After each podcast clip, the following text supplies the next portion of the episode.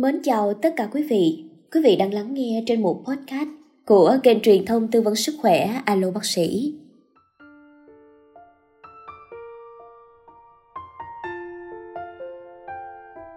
Thưa quý vị khán thính giả thân mến, có lẽ là sẽ có đôi lúc chúng ta cảm thấy mệt mỏi, bất ổn và chán nản.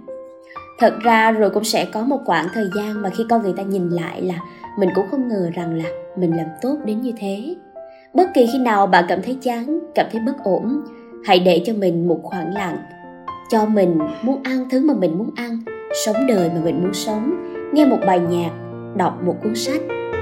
Bất kỳ khi nào bạn cảm thấy chán, đều muốn tránh xa khỏi một tình huống nào đó. Nếu ai đó đang nói điều gì mà bạn cảm thấy mệt, bắt đầu trở nên buồn chồn. Đây là một chỉ dẫn tinh tế rằng là bạn muốn rời khỏi chỗ này đi, khỏi con người này đi khỏi câu chuyện vô nghĩa này. Ngày nào cũng có rất là nhiều thứ đập vào tai của chúng ta.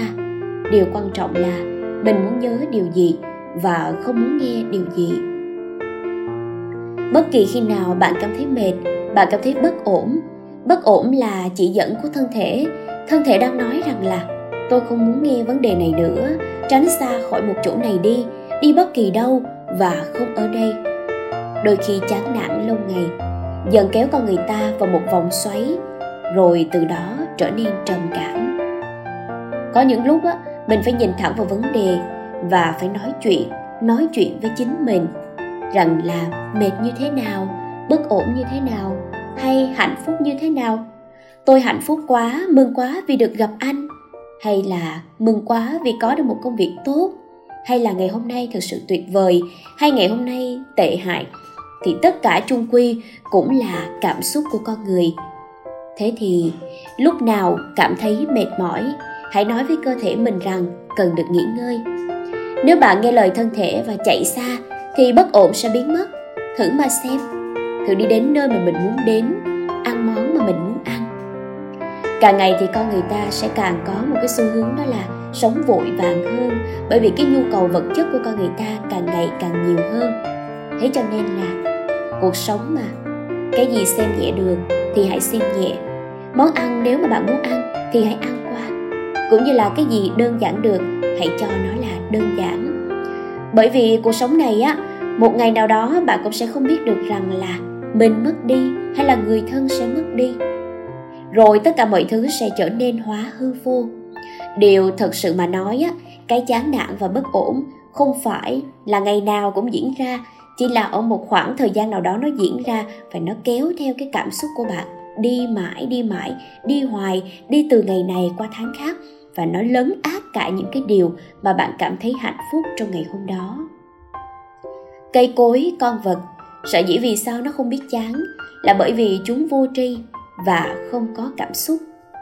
Con người hơn nhau ở con vật là mình biết điều tiết cảm xúc, mình biết cảm nhận.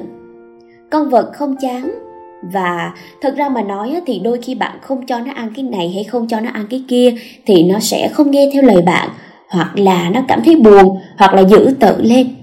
Ăn uống vui đùa như thế nào cũng đều là những cái cảm xúc nhất thời của nó. Rồi bạn cũng sẽ thấy rằng sự việc không quan trọng như thế. Bạn có thể nhớ bao nhiêu khoảnh khắc trong đời mà bạn thực sự bốc lửa hay là bạn thực sự khó chịu và bạn thực sự giận dữ, thì những lúc như vậy, mình vô cùng mệt mỏi. Người mệt mỏi rốt cuộc là chính chúng ta. Hãy dừng lại dừng lại điều khiến bạn trở nên tiêu cực hơn. Làm những điều khiến bạn cảm thấy hạnh phúc hơn. Đi đến nơi muốn đến, thăm những người mà bạn cần thăm. Đến cuối cùng mưu cầu hạnh phúc là một mái nhà, là cha, là mẹ. Nếu như bạn trở nên ý thức hơn, thì bạn sẽ thấy rằng là mỗi khoảnh khắc mà trôi qua đều mới mẻ đều cảm thấy có nhiều năng lượng. Và hãy bắt đầu cho mình một ngày nhiều năng lượng, cực kỳ nhiều năng lượng và ý thức với những điều mà chúng ta cần với tới một cách nhẹ nhàng hơn.